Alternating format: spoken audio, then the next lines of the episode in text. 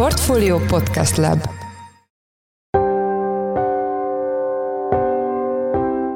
Mindenkit üdvözlünk, ez a Portfolio Checklist december 6-án szerdán. A mai műsor első részében arról lesz szó, hogy rendkívül jó negyedévet zártak a magyar bankok, a biztosítóknál viszont már nem ennyire egyértelmű a kép. A kilengéseknek azon az oldalán vagyunk, amelyeknek a pozitív ágát veszi most észre, és tudja realizálni a bankszektor, míg a korábbi negyedévekben ennek a negatív ágán csücsült. A témáról Palkó Istvánt, a portfólió vezető pénzügyi elemzőjét kérdezzük. Az adás második részében a Vizerről beszélünk majd. A légitársaságot rendesen megtépték a befektetők az elmúlt körülbelül fél évben, de vannak olyan jelek, melyek alapján szebb időszak várhat a cég papírjaira. Ezzel kapcsolatban Kaszab Balázs, lapunk részvény elemzője lesz a vendégünk. Én Forrás Dávid vagyok, a Portfolio podcast szerkesztője, ez pedig a checklist december 6-án.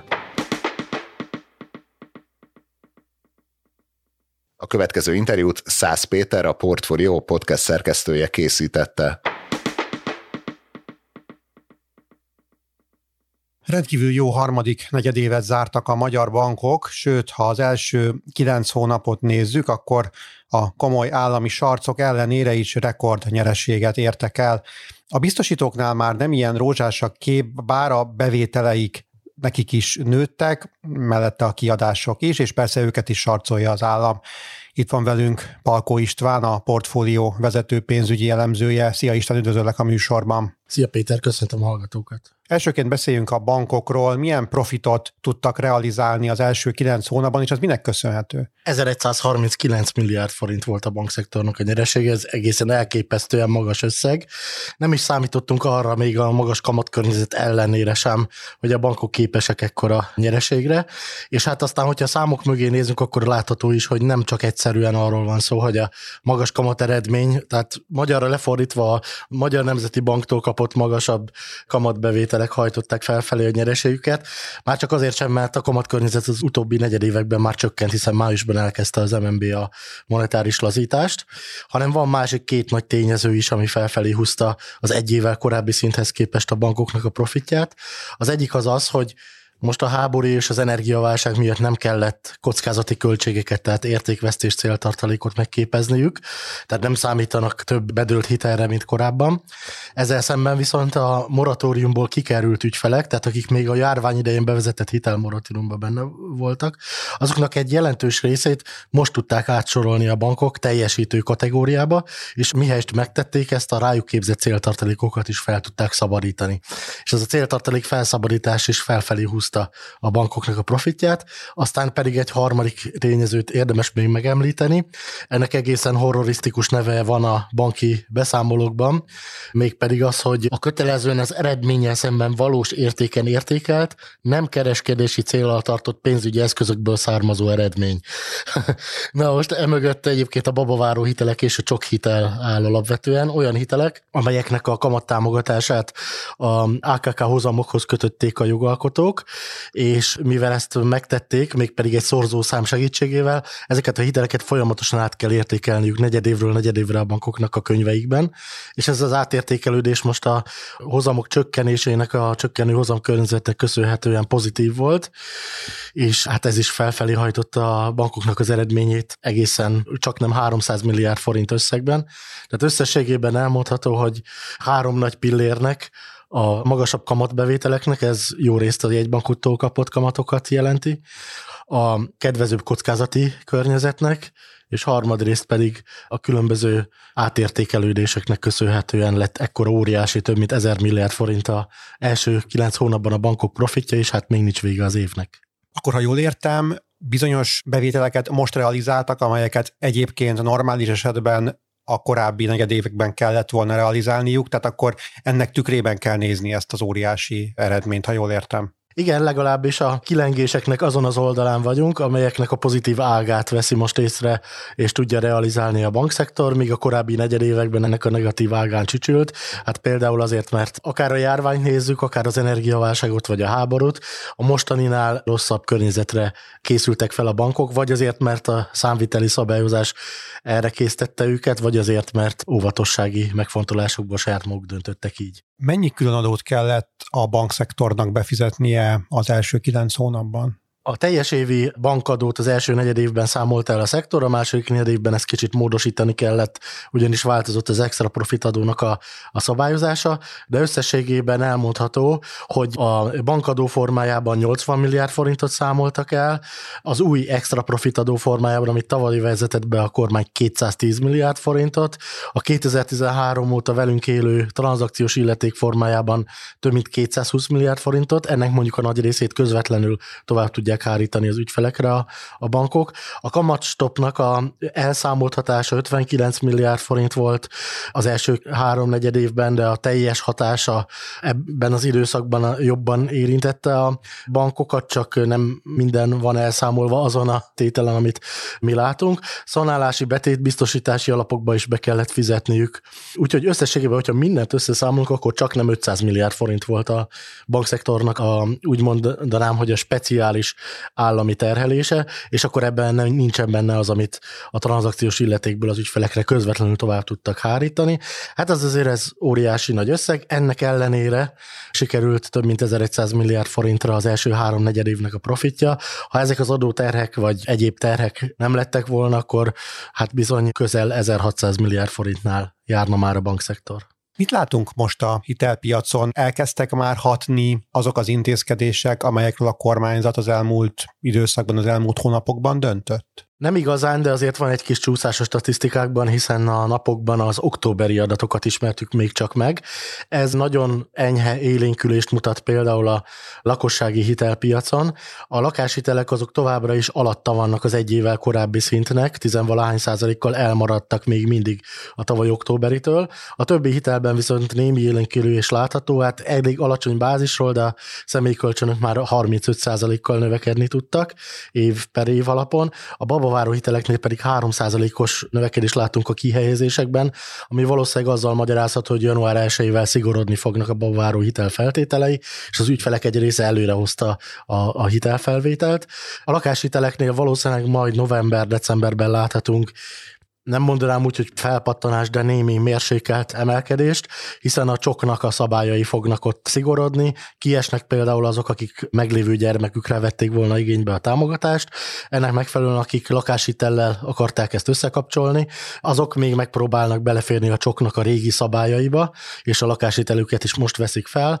Transzakció számbecslés alapján, amit a Duna House adott ki, úgy tűnik, hogy az év egyik legjobb hónapja lehet a lakáspiacon a, a november, és talán ez igaz az lesz a decemberre is. Ez azonban még összességében nem jelenti azt, hogy a hitelpiacra óriási hatással lenne, tehát egy alacsony bázishoz képest történik a növekedés.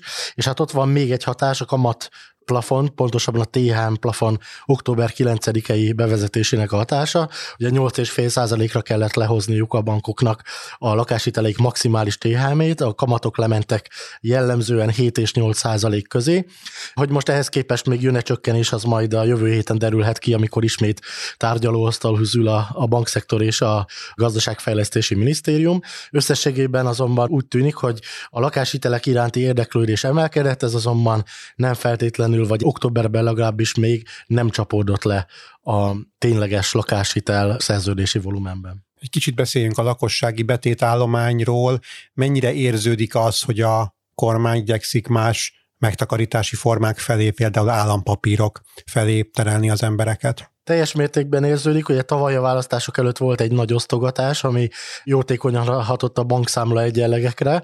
Ahhoz képest, az volt a csúcs 2022. februárja, ahhoz képest 14%-kal csökkent például a lakossági hitelállomány, ami 1900 milliárd forintos apadást jelent. Ez azért nem dráma, két okból nem dráma. Egyrészt, mert a bankoknak nincs szükségük erre a pénzre, sőt saját maguk ösztönzik arra, hogy befektetési alapokat vagy esetleg állampapírt vegyenek az ügyfeleik, hiszen ezekből díjaik jut jutalékaik, bevételeik származnak a maguknak, a bankoknak is, és nincs szükségük egyébként erre a likviditásra, hiszen a hitelbetét arányuk a, a gyengébb hitelezési számok miatt is egyébként továbbra sem magas, még mindig 70-80 százalék környékén van. Tehát egyrészt ezért nem tragédia, másrészt azért nem tragédia ez a 1900 milliárd forintos csökkenés, mert nem arról van szó, hogy a magyar lakosság megtakarítási képessége jelentősen visszaesett volna. A várakozásokhoz képest egy korábbi adásban foglalkoztunk ezzel, hogy még jól is teljesített a meg megtakarítási piac, hiszen majdnem dupla akkora volt az idei megtakarítási ráta, mint például amire tavaly ősszel a Magyar Nemzeti Bank számított. Egyszerűen arról van szó, hogy betétekből átsúlyoztak állampapírokba, illetve befektetési alapokba a háztartások. Egy kicsit beszéljünk még a biztosítókról. Ők is olyan remek időszakot zártak, mint a bankok? Hát egyáltalán nem. Lényegében az egy százalékát hozták nyereségben a, a bankoknak az első három negyed évben. Azt látni kell, hogy a biztosítási szektornak bőven 100 milliárd forint fölött lenne békeidőben, illetve kormányzati beavatkozás nélkül a nyeresége, hiszen már 2008-as válság előtt is 60 milliárd forintnál tartottak, és aztán 2019 környékén is nagyjából erre a szintre értek vissza a már akkor is jelentős adóterhelés ellenére. Ugyanakkor ez az adóterhelés ez jócska jócskán megemelkedett a tavalyi évben. Először júliusban, aztán pedig egy karácsonyi döntéssel idén januárban. Összességében több mint 90 milliárd forintos extra profit adó terhet viselnek a, a biztosítók, és ehhez jön hozzá mint egy 140-150 milliárd forint értékben a hagyományos biztosítási adó, amit még a 2010-es évek elejétől viselnek a társaságok, és mindez egyébként a, a díjbevételeikkel arányosan nagyjából emelkedik. Ugyan itt egy több kulcsos adórendszerről van szó az esetükben, de lényegében minél nagyobb a piac, annál nagyobb a szektornak az adóterhe. Így összességében az mondható el, hogyha megnézzük, hogy a lakosság és a vállalatok, vagy hát legalábbis minden biztosított ügyfél összesen, hogyha befizet 100 forintot biztosítási díj formájában, akkor az hogy oszlik meg, akkor azt láthatjuk, hogy egy forint lesz belőle a jelenállás szerint biztosítói nyereség, és 16 forintot pedig különadók formájában, tehát a hagyományos biztosítási adó, illetve az új extra profit adó formájában az állam von el. Ez óriási egyenlőtlenséget jelent, azt mutatja, hogy a szektor igazából az összes ágazat közül az egyik leginkább túladóztatott szektor, és hát ennek következtében, míg a biztosítási díjaink az, azok valahol 1200 milliárd forint környékén járnak már az idei évben, ez képest a biztosítóknak a nyeresége az mindössze 12 milliárd forint volt, és hát úgy tűnik, hogy 20-30 milliárd forintnál nem lesz sokkal magasabb az év egészében sem. Ez miközben a bankok 20 fölötti tőkárányos megtérülést érnek el, ami egyébként a 2008-as pénzügyi válságot megelőző hőskorszakot idézi, addig a biztosítási szektornak már nagyon régen volt ennyire alacsony a megtérülése, mindössze pár százalék. Az elmúlt percekben Palkó Istvánnal a portfólió vezető pénzügyi elemzőjével beszélgettünk a bank és a biztosítási szektorról. Köszönjük szépen, hogy a rendelkezésünkre álltál. És köszönöm a figyelmet, sziasztok! Hektikus éve van eddig a vizernek, hogyha a részvény árfolyamokat nézzük. Májusban még nagyon jó bőrben lévőnek tűnt a cég, mostanra viszont gyakorlatilag lefeleződött a cég részvény árfolyama. A témával kapcsolatban itt van velünk Kaszab Balázs, a portfólió részvényelemzője. Szia, üdvözöllek a műsorban. Szia, Dávid, köszöntöm a hallgatókat. Hát első kérdésem, hogy minek köszönhető ez a hektikus év a vizernél? A nem mindennapi esésben geopolitikai feszültségek, például a már közel két éve tartó, elhúzódó orosz-ukrán konfliktus, valamint az izraeli-palesztin háború is közrejátszanak, Utóbbi ráadásul egyes beslészek szerint nagyjából a cég kapacitásainak mintegy 5%-át vágja le, emellett az erős verseny, a magas inflációs környezet és a fogyasztói hangulat romlása a, és a magas energiaárak is közrejátszanak, valamint az olyan specifikus problémák is, mint például az, hogy turbin problémák miatt 40 gépet is folyamatosan le kell állítani a márciusig a vízernek. Emellett egy másik fontos tényező, hogy a cég egyik legdomináltabb piacán, Albániában lép be a Ryanair, ahol eddig a Pizzernek 50% feletti piacésedése volt, és a megtérülés is kiemelkedő lehetetlen területen. És mit mondanak most a, azok az elemzők, akik kifejezetten közelről figyelik a papírt, tartani kell eladni, vagy venni?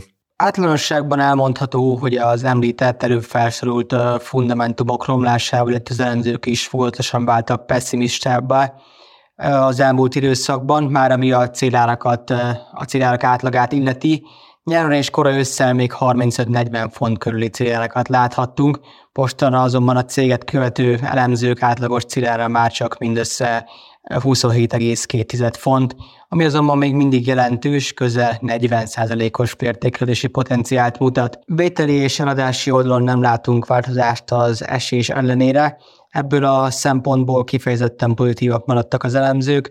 A Wizard 21 elemző is követi jelenleg gyűjtésünk szerint, közülük 11-en vételre, heten tartásra, hárman pedig eladásra állják jelenleg a részvényt. Írtál szerdán egy elemzést a portfólióra, kifejezetten a Vizer részvény technikai elemzéséről, hogyha ebből a szempontból nézzük a folyamatokat, akkor milyen irányba mozdulhat el az árfolyam, itt milyen jeleket látni?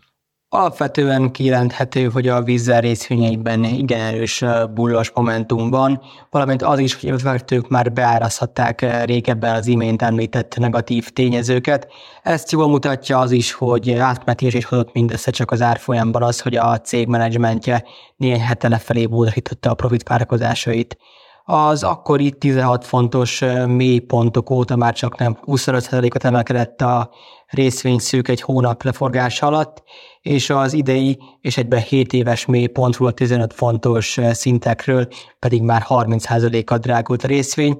A mostani rövid idő alatt bekövetkezett emelkedés után pedig az általunk használt elemzőeszközök szerint is nem csak, hogy fenntartatóak lehetnek a mostani szintek, de folytatódhat is az emelkedés, ez elsőként egy fontos reakciós szintet kell áttörni az árfolyamnak a 20 fontos szintet. Ez az említett 20 fontos reakciós szint az elmúlt egy évben már rövid ideig támasz és ellenállás is volt, így tehát egy olyan szintről beszélünk, amit a vezetők igencsak közelről figyelnek.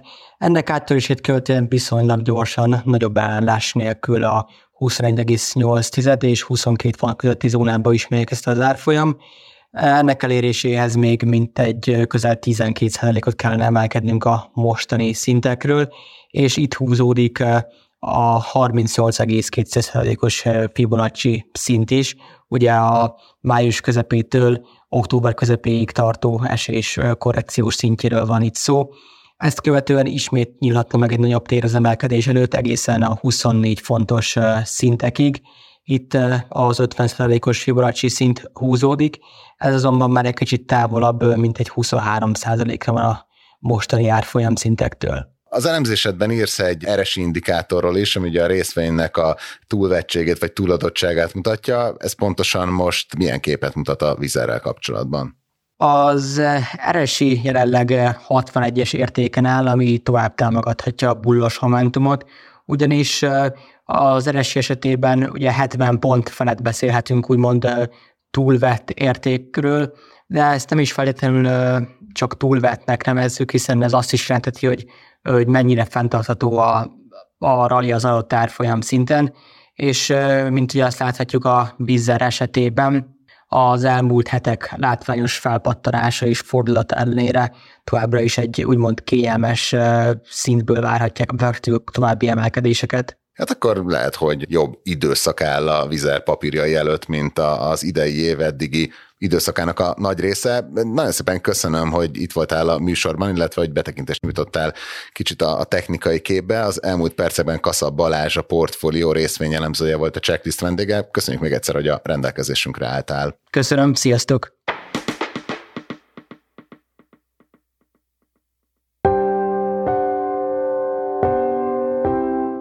Ez volt már a Checklist, a Portfolio munkanapokon megjelenő podcastje. Ha tetszett az adás, iratkozz fel a Checklist podcast csatornájára bárhol, ahol podcasteket hallgatsz a neten. A mai adás elkészítésében részt vett Bánhidi Bálint és Szász Péter, a szerkesztő pedig én, Forrás Dávid voltam. Új adással holnap, azaz csütörtökön jelentkezünk, addig is minden jót kívánunk, sziasztok!